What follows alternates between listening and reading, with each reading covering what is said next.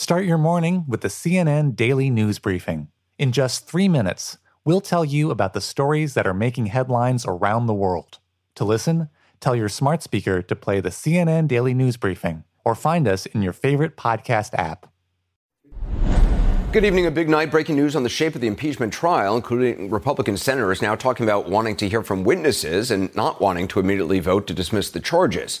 Also late word that the president's TV lawyer and alleged bagman Rudy Giuliani has been lobbying to join the impeachment legal team. New reporting as well on the president's claim that killing the Iranian general prevented imminent attacks on four American embassies, and big developments as Democrats prepare for tomorrow night's debate here on CNN and lose another contender today. We close out the hour by marking 10 years since an earthquake devastated Haiti. We begin, though, this hour right now with more breaking news. It concerns the Ukrainian company Burisma, which is at the center of the impeachment saga. And not only does this new reporting stir memories of Russia's interference in the 2016 campaign, it is also very much in the here and now. Quoting from the lead of the story, with President Trump facing an impeachment trial over his efforts to pressure Ukraine to investigate former Vice President Joseph R. Biden Jr. and his son Hunter Biden, Russian military hackers have been boring into the Ukrainian gas company at the center of the affair, according to security experts. Joining me now is Matthew Rosenberg, who shares a byline on the story. He's a New York Times investigative correspondent, as well as a CNN national security analyst. Matthew, this is really extraordinary article that you've written. Can you just lay out what red flags this hacking now has raised and exactly what's going on?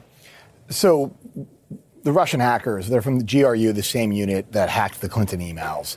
They were detected kind of around November, attempting to kind of do phishing emails to get the credentials of people inside Burisma, the company at the center of this scandal, the company that Hunter Biden served on the board of. And the fear here is that what they're looking for is the same kind of dirt that Donald Trump wanted from Ukraine when he pressed them to open an investigation into Burisma.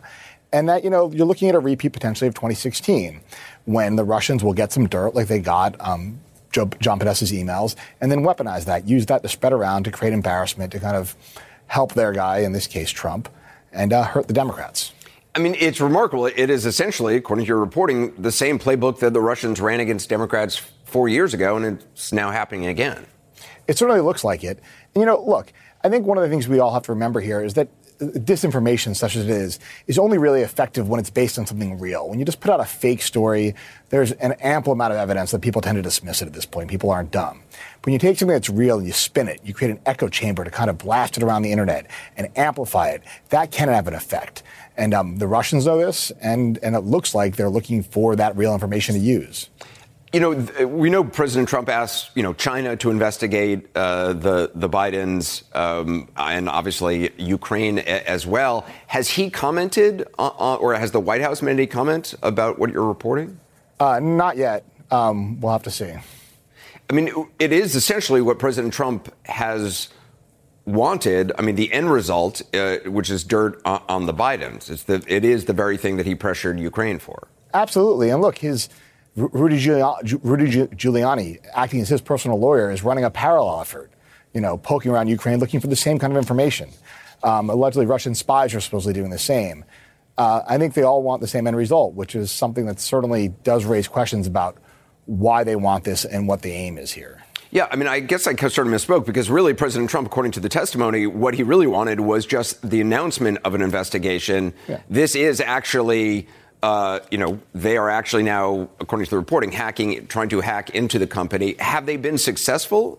So they have gotten in. They were able to get into Burisma servers. They got credentials from a number of employees and got into the servers. We don't know if they took anything. And we don't know exactly what they were looking for. What we know here is a pattern. And, you know, this hacking began in November as the public impeachment inquiry was about to get underway. The scale of it and the fact they were mainly targeting Burisma, have kind of led to the conclusion that this looks like they were looking for information on the Bidens. And what's the Biden campaign said? You know, they've held it up as another example of their candidate's strength and the fact that Trump fears their candidate and now Putin fears their candidate. I mean, they're obviously not happy about this. Matthew Rosenberg, appreciate it. Fascinating reporting in the New York Times right now. Thank you. Joining us now is New Jersey Democratic Senator Bob Menendez, who sits on the Senate Foreign Relations Committee.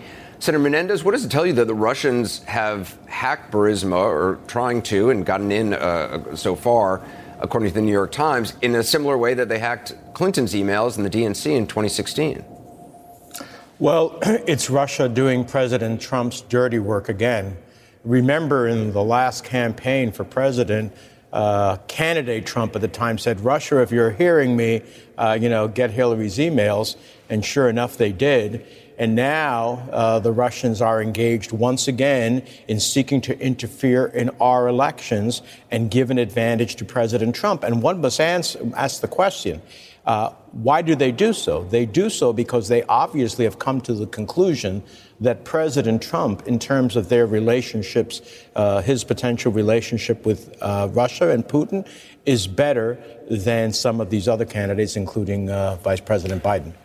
What would you like to hear from President Trump about this? I mean, he's yet to comment. Hard to imagine that he wouldn't comment at some point. He has called for not only Russia during the last campaign, but China during this campaign to investigate the Bidens. I know what I'd like, Anderson. I know what we won't get. We still could not get President Trump, despite all of his unanimous intelligence agencies, including the leaders of those agencies that he appointed, saying that Russia interfered. He says that he accepts President Putin's denial that he did not.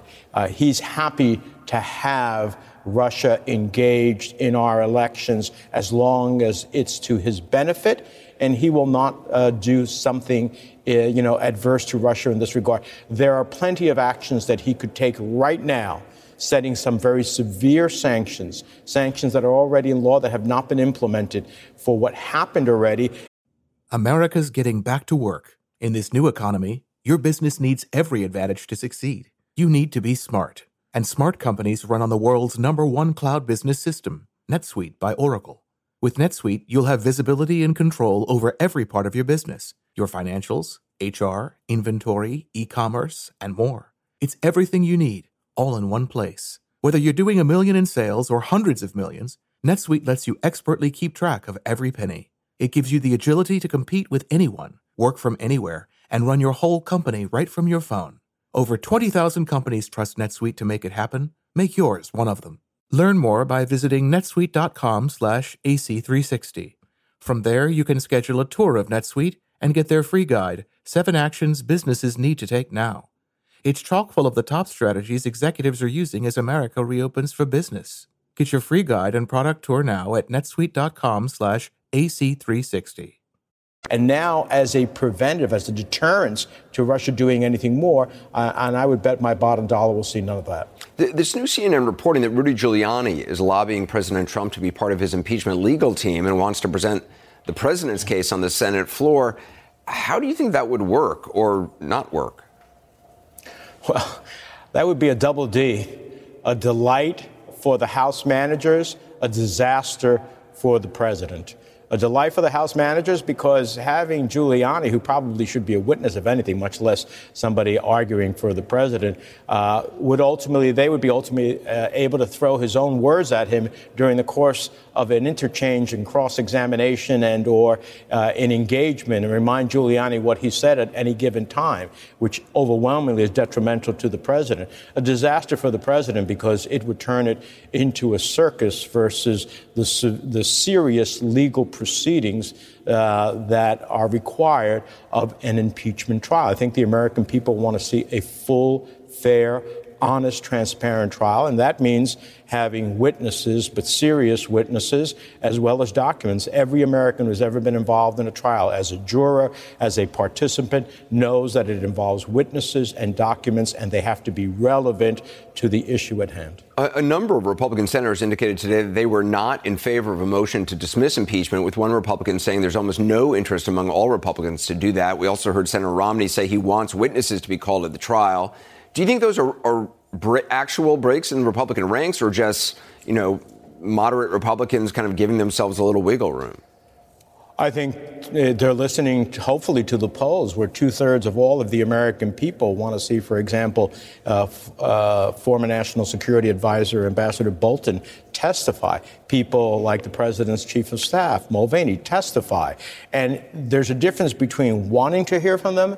They can guarantee by voting to have witnesses a small but very definite number of witnesses that can shed real light on what transpired here so we can come to an honest decision would be critical. They have the power in their hands. Either we will get witnesses because Republicans who are being patriots and not partisans will join us to have witnesses. And if we don't have witnesses, it will be because Republicans wanted a whitewash and not a real transparent trial. There is reporting that Susan Collins, Republican senator, is working with a small group of Republicans to allow witnesses at the trial. I'm wondering, how, from what you're hearing from your fellow senators, how much confidence do you have that that might actually happen?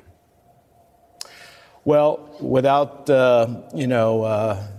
betraying any confidences, if what several of my colleagues on the Republican side say to me is ultimately what they do, then there will be votes for witnesses. If, however, when the moment comes where you need a profile encouraged, particularly with this president who abuses all of those who stand in his way and they collapse, then we won't have witnesses. But I think there is a growing view among several Republicans who understand what an honest, fair, transparent trial is, witnesses and documents, listening to the American people, overwhelmingly want certain witnesses. I hope they'll answer the call of the patriot. I'm certainly not going to ask you names, but what you're saying is you have had, I want to make sure I hear this correctly, you've had Republican colleagues, Republican senators say to you they would like to see witnesses. Yes.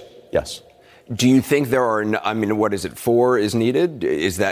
Are there enough? I think it's within the universe of there being enough. The question is, when it comes time, wanting to see witnesses and voting to have witnesses are two different things. I hope they will vote to have witnesses. Senator Menendez, I appreciate your time. Thank you. Thank you. Just ahead, more on the upcoming impeachment trial, including the president's legal strategy, such as it is. Also, keeping him honest, the president, as President Trump stated, case for killing Qasem Soleimani unravels. He says it doesn't really matter if the Iranian general was planning imminent attacks, as Mr. Trump has claimed. Why it might matter, or absolutely does matter, if the president lied to the American people. We'll be right back on that. And a new charge about an old meeting between Bernie Sanders and Elizabeth Warren has the Vermont Senator on the defensive tonight. What Senator Warren is now saying about the encounter, just ahead. Symptoms of overactive bladder, or OAB, may be bothersome. As many as 46 million Americans 40 years of age or older have reported symptoms of OAB. I got to the point where I was constantly having to plan my outings around being able to go to the bathroom. Felt like my bladder was calling the shots. Many people like her decided enough was enough. It was time to talk to a doctor. We spoke to a few of them to hear their stories in their own words. Listen in at OABmed.com and hear how they discovered Myrbetriq Mirabegron. Myrbetriq is a prescription medicine for adults used to treat OAB symptoms of urgency, frequency, and leakage. Do not take if you have a known allergic reaction to Myrbetriq or its ingredients. Myrbetriq may increase blood pressure. Tell your doctor right away if you have trouble emptying your bladder or have a weak urine stream. Myrbetriq may cause serious allergic reactions like swelling of the face, lips, throat, or tongue, or trouble breathing. If experienced, stop taking and tell your doctor right away. Myrbetriq may interact with other medicines. Tell your doctor if you are taking thioridazine, Melaril and Melaril S, flecainide, Tambicor, propafenone, Rhythmol, digoxin, Linoxin, or sulfenacin, succinate, Vesicare. Tell your doctor if you have liver or kidney problems. Common side effects include increased blood pressure, common cold or flu symptoms, sinus irritation, dry mouth, urinary tract infection, bladder inflammation, back or joint pain, constipation, dizziness, and headache. See our ad in Reader's Digest magazine or call 1-855-697-2387. Hear real stories about how Myrbetriq can help OAB symptoms at OABmed.com and ask your doctor if it could help you. That's OABmed.com.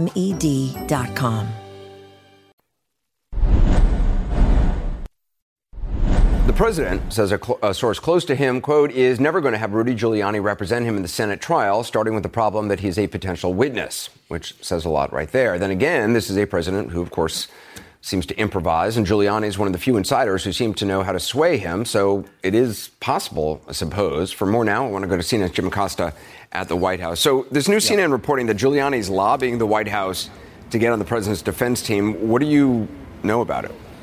Yeah, Anderson, I think Giuliani has been pining for this for some time now. It is falling on deaf ears going over like a Led Zeppelin over here at the White House, Anderson. I talked to a number of sources this evening, some of my colleagues, Pam Brown and Jeremy Diamond. And yes, Giuliani has been lobbying the president about this idea of joining the president's impeachment trial team. But in the words of one source, yes, Giuliani could potentially be called as a witness. And so what would Giuliani do? Call himself to the stand? And so that's why it appears to be a non-starter at this point. But as you said, Anderson, this president has been unpredictable at times. Talked to a White House official earlier this evening who really sort of threw cold water on the whole idea and said that that's one variable the president doesn't need at this point. The White House, they want the Senate impeachment trial rules to include a resolution that could dismiss the charges against the president after opening arguments. Yeah. Wasn't the president for a while kind of wanting a big made-for-TV trial? That is what we were reporting, and that is what the president was saying late last year, that he wanted this big splashy trial, wanted witnesses like Hunter Biden and Joe Biden and the whistleblower and so on. And you heard top deputies over at the White House saying the same thing when they would go out in front of the cameras. That talk has largely gone away. And now you're hearing the president and some of his people inside the administration talk to a White House official this evening who said, yeah, if they could potentially get away with having a motion to dismiss this trial, they'll take it. But at this point, the thinking at this point, Anderson, is that they believe that there will be some sort of trial. It might last 2 to 3 weeks. And Anderson, listen, one of the things that a White House official told me earlier this evening is that they are not dealing with the House anymore. And while over in the House, input might have been welcomed by the White House, they understand when they're dealing with senators, even Republican senators, it's a different dynamic and that senators don't like being told what to do. So you do get the sense, talking to sources over here, Anderson, that they're going to take a bit more of a hands-off approach in dealing with these senators and pressuring for what they want out of this trial. Jim Acosta, thanks very much from the White House tonight. Appreciate it. Joining us now, CNN's chief legal analyst and former federal prosecutor Jeffrey Toobin, and CNN senior legal analyst and former U.S. attorney Preet Bharara. Preet, what do you make of this? I mean, both Romney and Senator Collins are talking about having witnesses. Do you think there's actually enough momentum for that? You know, it's hard to say. Romney was very careful to say that he believed in the Clinton model and that he believes that one witness, you know, there are a number of witnesses that the Democrats want to call, but one witness, John Bolton, he would vote in favor of his coming, but not necessarily at the outset, at some point later after initial, you know, arguments have been made and opening statements and presentations have been made. So he's rattling around about that. Collins is, we know we need two more, maybe Murkowski, maybe one other. I think partly it depends on what the public thinks and how much public pressure there is. It seems very difficult. I don't know if Jeff agrees with this. It seems very difficult not to call John Bolton because he seems to have made it clear that he's prepared to testify. If the Senate issues a subpoena, he's an important witness. He's the most high-ranking witness. He says through his lawyer that he has additional and new information. But the president has said he would stop that he would. Well, we'd have to see how that plays out. Right. I have a different view. Okay. My view of the United States Senate is whatever Mitch McConnell wants, Mitch McConnell gets. He doesn't want witnesses. He thinks this thing needs to be shut down very quickly. And, you know, these moderates, they always talk a good game. You know, Susan Collins is always about to do something that she never actually does.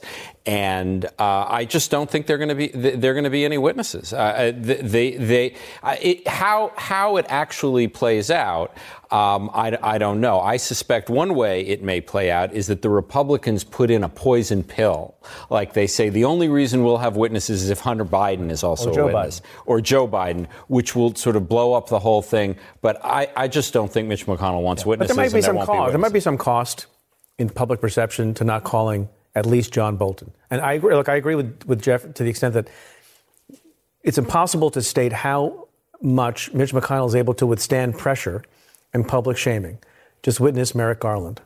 Mm. If he thinks it's good for his side, he won't do it. What about the notion of dismissing the trial altogether? The president tweeted over the weekend. He said many believe that by the Senate giving credence to a trial based on the no evidence, no crime, read the transcripts, no pressure impeachment hoax, rather than an outright dismissal, it gives the partisan Democrat witch hunt credibility that it otherwise does not have. I agree. Senator Hawley from Missouri sort of has raised the possibility of dismissing the case right away.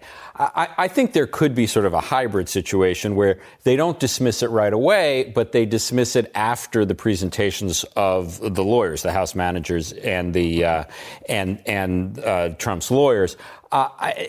The fact that Romney and Collins have said they're not for dismissing it right away doesn't mean they won't ultimately vote to dismiss it. So you're saying after what, a couple of days? It could be after a few days. Yeah, I mean, we'll know more about the procedure tomorrow, but I think they are. McConnell wants this thing over fast, and I think that means it's going to be over fast. It doesn't make a lot of sense to me. If you're going to hear some testimony, or maybe not testimony, but at least presentations, and depending on how invested in that performance the public is, and how much they're looking forward to having witnesses, to then move to dismiss at that point. And I guess the way it would work, you agree with me, right? It would go to the Chief Justice, and the Chief Justice would make a decision about dismissing.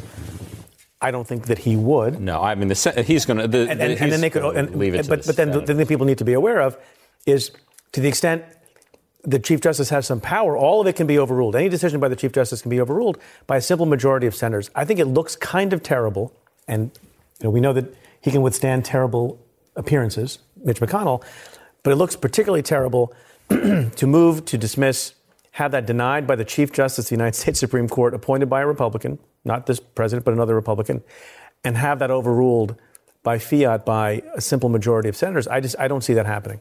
The other thing to remember about witnesses is all the witnesses will show that the president is guilty, because he is guilty. Well, we don't know what Bolton would say. Well, I mean, what could he say that would be not incriminating? I mean, why would he call the interactions with Giuliani a drug deal if he thought this was a wonderful negotiation? He could give inappropriately a legal opinion, and he could say, look, I thought it was a drug deal. I thought it was terrible stuff. I thought he shouldn't have said those things. I thought it was not wise. But a nice drug deal. But it's not right. But it's not criminal. It's not impeachable. That's the best he could do. I think he could. Is the White House, how I assume you consider them wise for not jumping at the chance to have Giuliani be part of the team arguing. Just because we want Rudy Giuliani for the entertainment I'm tempted to say I think it'll be very wise. Yeah. I don't think so. What's interesting is that this controversy about whether House Republicans are part of the defense team. Because, the interaction between the two bodies is so interesting. The members of the House all think the senators are a bunch of pompous asses, and the senators all think the House members are a bunch of partisan lunatics. Now, both of them are kind of right about that, but send your letters to Mr. Toobin.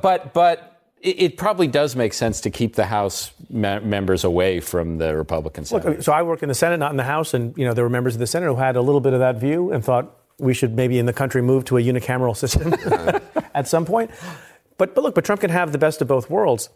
He can have, smart, sober-minded, responsible attorneys who have some, continue to have some dignity and intelligence in presenting the case in the Senate, but then he can also have the House folks like Doug Collins and others on television to press the case on Fox News and to his base in public, because I don't know how much people are going to watch of the hearings.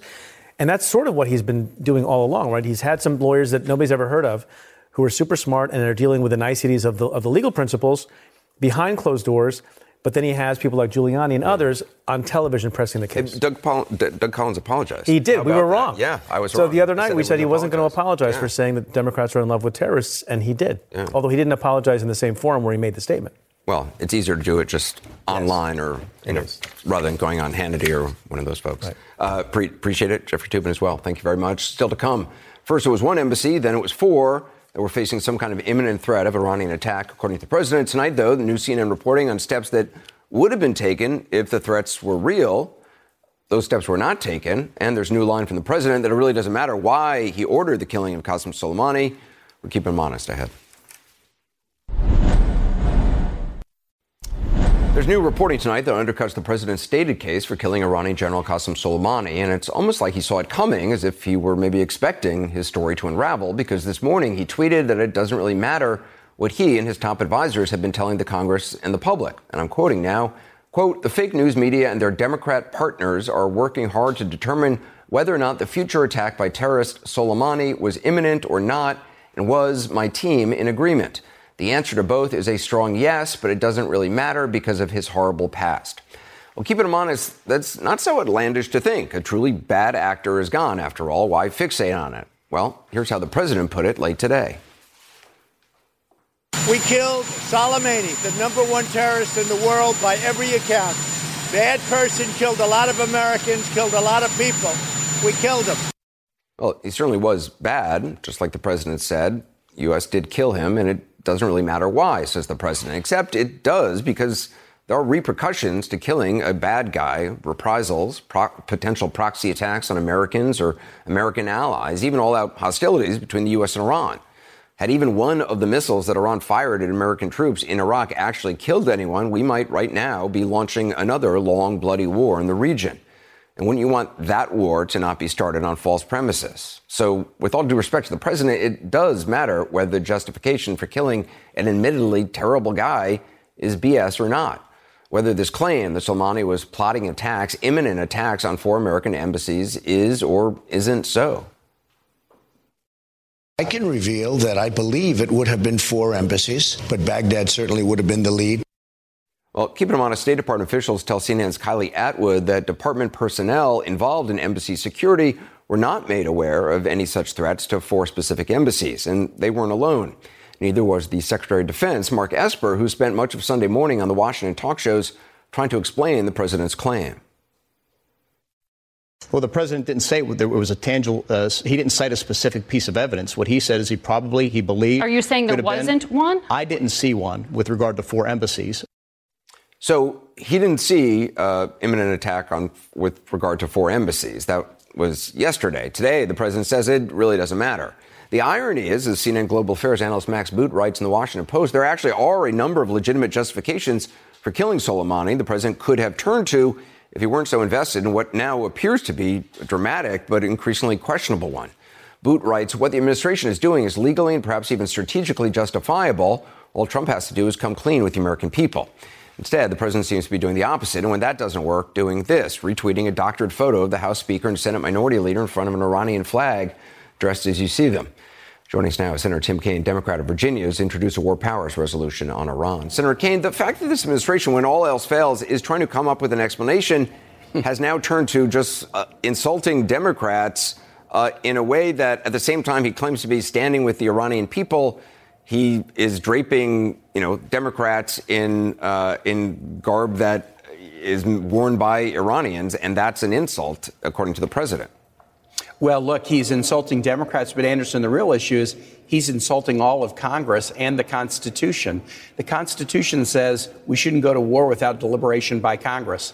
And when the administration briefers came last week, many days after the Soleimani strike, to finally brief us, they were contemptuous of Congress. They acted like we were an annoyance rather than we were part of the constitutional framework. The reason that Congress is supposed to declare war is, A, so we don't rush into it, and B, if we're going to order our best and brightest to risk their lives and risk their health, it should be based upon a debate in full view of the American public where we end up saying this is a war that's in the national interest. The president wants to insult not just Democrats with stupid juvenile tweets. He's insulting all of Congress by pretending that Congress doesn't have a role in war making. I mean, do you believe the explanations coming from the White House, specifically the president saying that Soleimani was targeting four embassies or the president believed? No, you don't. No, absolutely not. No, I think when the evidence was presented to us last week in the classified setting, I can't talk about the discussions there, but I can tell you this, it added up to far less than an imminent threat. And that's the real key issue.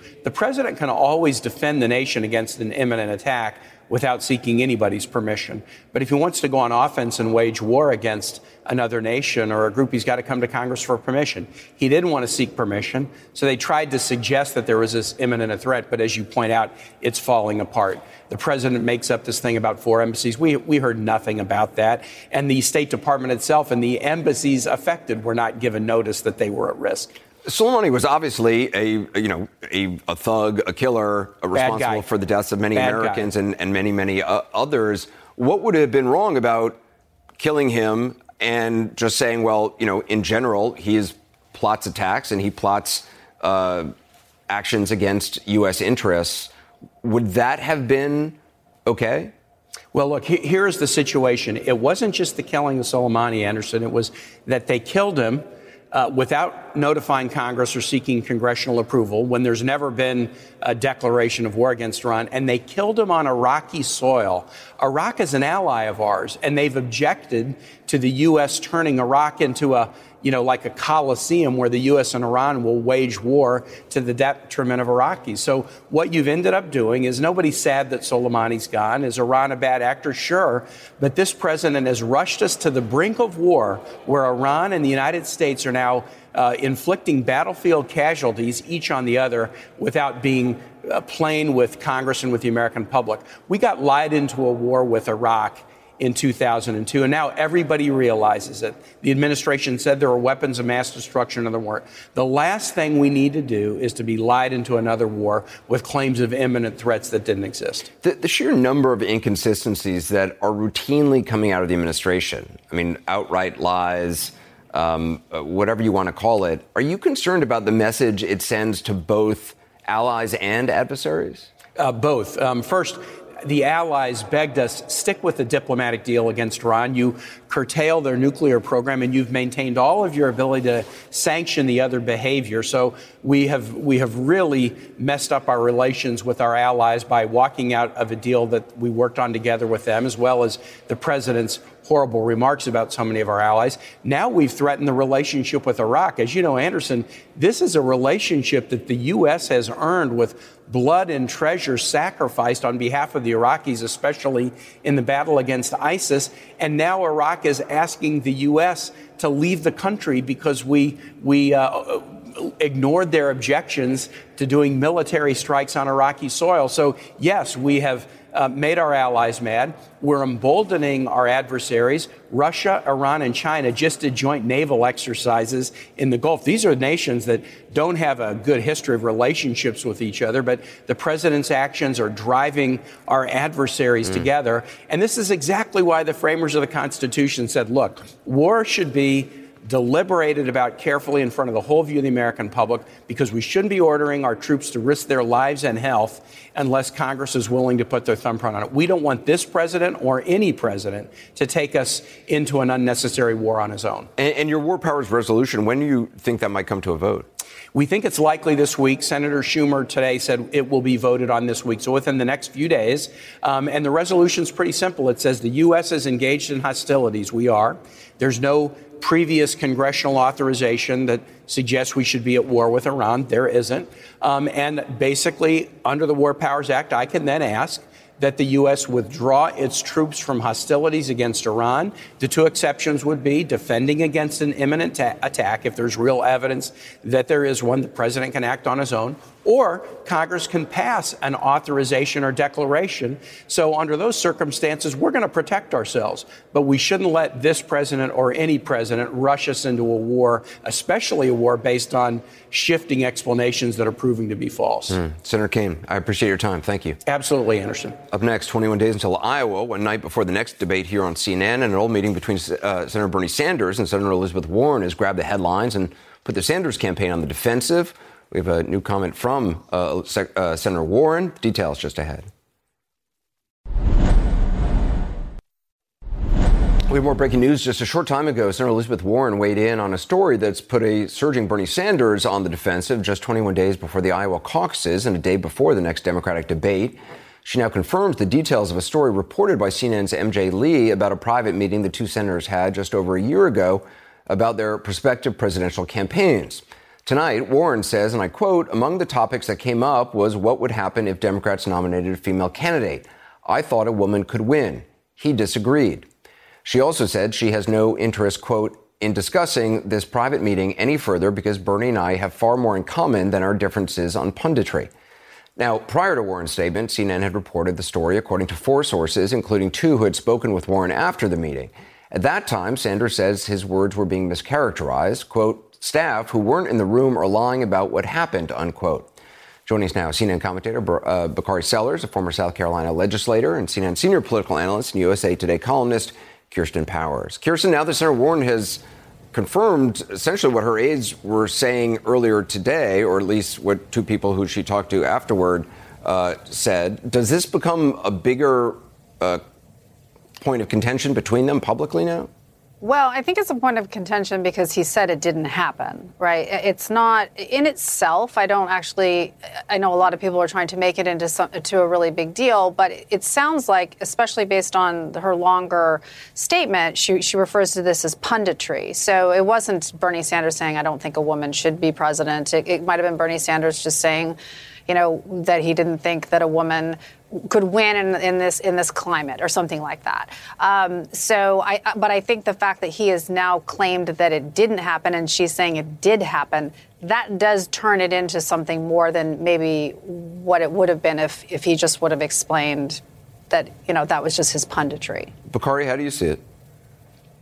Well, I think Bernie Sanders has some explaining to do. I actually agree with Kirsten on the fact that he probably got this discombobulated with his words, talking about the fact that misogyny, because he said it many times over, and so has Joe Biden, that misogyny has played a role in Hillary Clinton's election and may not play a role if Bernie Sanders or Joe Biden is the nominee. However, I do think that there are many people who believe, including myself, that this falls into the same old tropes and kind of steering away from what Bernie Sanders likes to call identity politics. And the irony in all of this is that he got beat by 4 million votes by a woman, and a woman actually beat Donald Trump by 2.8 million votes. So that's a bit ironic here. And I think that Elizabeth Warren coming out and clearing this up and saying this the night before a debate is pretty bold. And so we'll have fireworks tomorrow night on the stage. Yeah, I mean, Senator Sanders in his statement also today also said, you know, pointed to Hillary Clinton saying, you know, she won the popular vote. And so obviously he says he doesn't believe the comment that's being attributed to him. I mean, the race, Kirsten, in Iowa is so tight. And with the caucus system, it's obviously much more unpredictable. Warren and Sanders, you know, you can make the argument are competing for the same votes. I know some people will say, you know, that Warren voters won't necessarily definitely go to Sanders. But right. I mean, this was sort of bound there. It was bound to happen at some point. The two of them having to, you know, as they like to say, point out differences between them or, you know, throw elbows. Yeah, I mean, the only way it wouldn't have happened is if one of them dropped out. But it was inevitable if they both stayed in the race. At some point, they were going to have to draw contrasts with each other.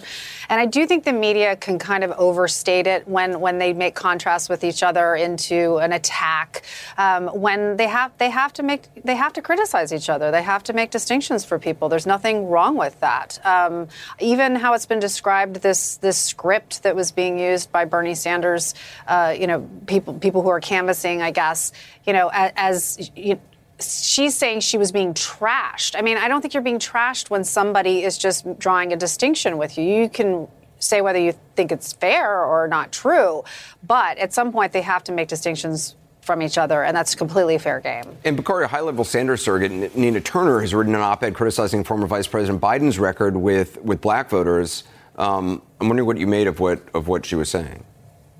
I love Nina, but I don't think that that op-ed is really worth the paper it was written on. I think that if you look at Joe Biden's record, I've been on this show and been very critical of Joe Biden. I've been critical of the crime bill, et cetera. However, you can point to instances over the past decades that he's been in office in which he has been there and been a champion for civil rights, and he's been there and he's been a champion. He does have blind spots in his record, but so does Bernie Sanders. I mean, the fact of the matter is that there are individuals like myself who look back over Bernie Sanders' record and simply say, since you marched in the civil rights movement till you ran for president in 2015, where have you been? And so I do believe that op-ed piece, although I love Nina, was a bit unfair. More than a bit, what was justifiably unfair. And I think that when you look at especially black voters in the South and South Carolina and throughout Super Tuesday, what you'll see is that, you know, you have a vice president who worked for Barack Obama. That is going to cleanse a lot of his misdeeds, whether or not you like it or not. And the fact that Cory Booker got out the race today adds another 3 to 5 points to his cushion throughout the South. And so Bernie Sanders is trying to play catch up. He's firing just kind of willy-nilly against the wall. But as Kirsten said, this isn't tiddlywinks. This is politics. This is a contact sport. So good for all of those who are advocating for those candidates as fiercely as they possibly can. We'll come together at the convention. Yeah, Bakari Sellers, Kirsten Powers, thanks very much. Quick reminder, CNN Democratic presidential debate in partnership with the Des Moines Registers. Tomorrow night, 9 p.m. Eastern, here on CNN. 6 candidates will be on the stage. We'll be there in Des Moines, covering it all. Up next on 360 Tonight, a special mission to help the animals impacted by Australia's bushfires. There are at least 105 bushfires burning in Australia tonight. Whole towns have had to evacuate in recent weeks. More than 2,000 homes are destroyed and at least 27 people have died, including volunteer firefighters. There's also special concern for the animals. Take a look at this. Authorities have airdropped more than 2,000 pounds of sweet potatoes and carrots across parts of the country to help wild animals survive. Among them, the brush-tailed rock wallabies. Where it's possible, authorities say they'll try to set up remote cameras to monitor the food drop and see that the animals are, in fact, eating. I want to check in with Chris Cuomo to see what he's working on for Cuomo Primetime. Chris? Yeah, this is a real litmus test for me, this story with the fires. There was a time where you and I, certainly you, would have been in Australia for a long time. There's a time we would have been in and out of Puerto Rico 2 or 3 times. And it's really interesting that with globalization and social media and supposedly the world's getting smaller and smaller, I feel like we just don't care enough about things anymore. There's like compassion fatigue. Oh, the fires, I heard about it. It's terrible. No, it's still ongoing. It's getting worse. Yeah, I know. It's like in California. I know. What do you think's going on? I don't think it's that people don't care. I mean, I think people do care. I just think people are so focused, or we're so focused on politics right now, that it's hard to get away to go places and actually shoot stuff. I would like to. I feel it. Well, I know you would. You're one of the best in the business, if not the best, at doing exactly that. Shut up. So what I'm saying is, I hope you're right, actually. I hope that we're just super focused on this right now. And if we weren't, that there would be an audience. I have no doubt about that. I wonder. I don't know if there'd be an audience, but we would do it. I mean, I think that's what CNN we would definitely do it. When I say us, I don't mean us. Right. I'm saying, like, you know, we got to get into that. We got to start caring about each other. And by the way, we got, you know, Will Ripley's over there. We got a lot of people covering this thing. So. Oh, yeah. No, we put a lot of people on the ground. But I'd love to see that people demand more of that. That would be great. But you are the man. I don't care if you like it or not. I said it. So what are you doing tonight? I am talking to you. Now, we're going to be going through what the state of play is on Iraq. And I had some drama with my booking tonight. I was supposed to have Danny DeVito. I don't. We're going to go into why tonight. Okay. Intriguing. Chris, about thanks. Bernie. He's a Bernie Sanders supporter. All right. I'll see you in just a couple of minutes. As you know, the devastating earthquake in Haiti 10 years ago yesterday. We remember tonight when we continue.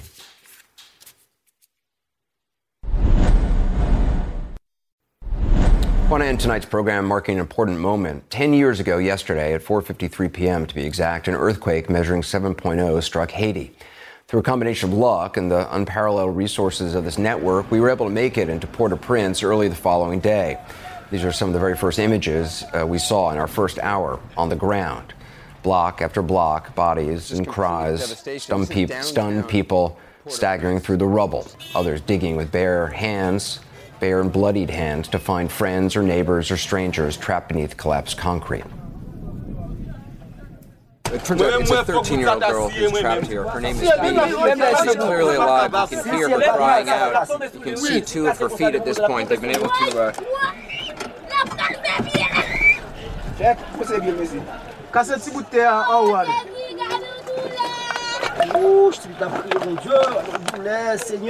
She's clearly in pain.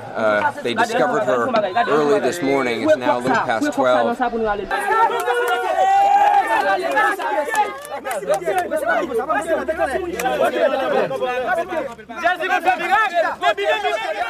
Well, B was lucky, but hundreds of thousands of other Haitians were not. To this day, there's no accurate death toll. 200,000 people, 300,000. Estimates vary.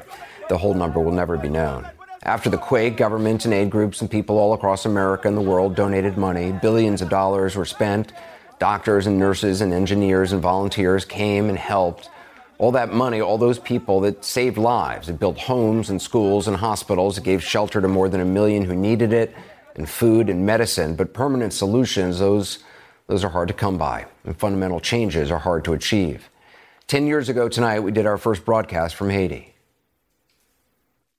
Wherever you are watching this broadcast throughout the world, I hope you can hug a loved one close and thank God that you are not in Port-au-Prince tonight. I had the honor of staying there for about a month and been going back ever since. There's something about Haiti that calls you back, something about the place and the people. There is a strength in Haiti, and you see it right away. We saw it 10 years ago when a 5-year-old boy named Monley was brought to a hospital after being trapped under his collapsed house that killed his parents for more than 7 days he was trapped. He survived on rainwater. What's he saying? You want to drink some juice? You want to drink some juice? Monley is 15 now, and after thinking for a while he wanted to become a doctor, he recently changed his mind, now wants to become an engineer. He also obviously likes soccer. Monley is strong, and so is his country. Haiti survives the quakes, the mudslides, the cholera, the mismanagement, the inequality, the unfairness. Haiti endures. There was a phrase we often heard Haitians say to one another in the days after the quake, when they were picking each other up, when they were living together under tarps. Sois brave, they would say. Be brave. Brave is what they were 10 years ago tonight, and it's what they are still tonight. We who were lucky enough to be there, who were privileged enough to be there and reporting on it, we remember, and we will never forget it. In just a moment, don't miss our edition of Full Circle, our digital news show, where I'll talk with actor and activist Sean Penn about his efforts over the past decade in Haiti and what stands out for him. He established a relief organization, CORE, on the ground and has been trying to help Haiti ever since. He's still working there, and as well as other places. That's in a few minutes at CNN.com/Full Circle, or watch it there anytime on demand. The news continues. I want to hand over to Chris for Cuomo Primetime. Chris?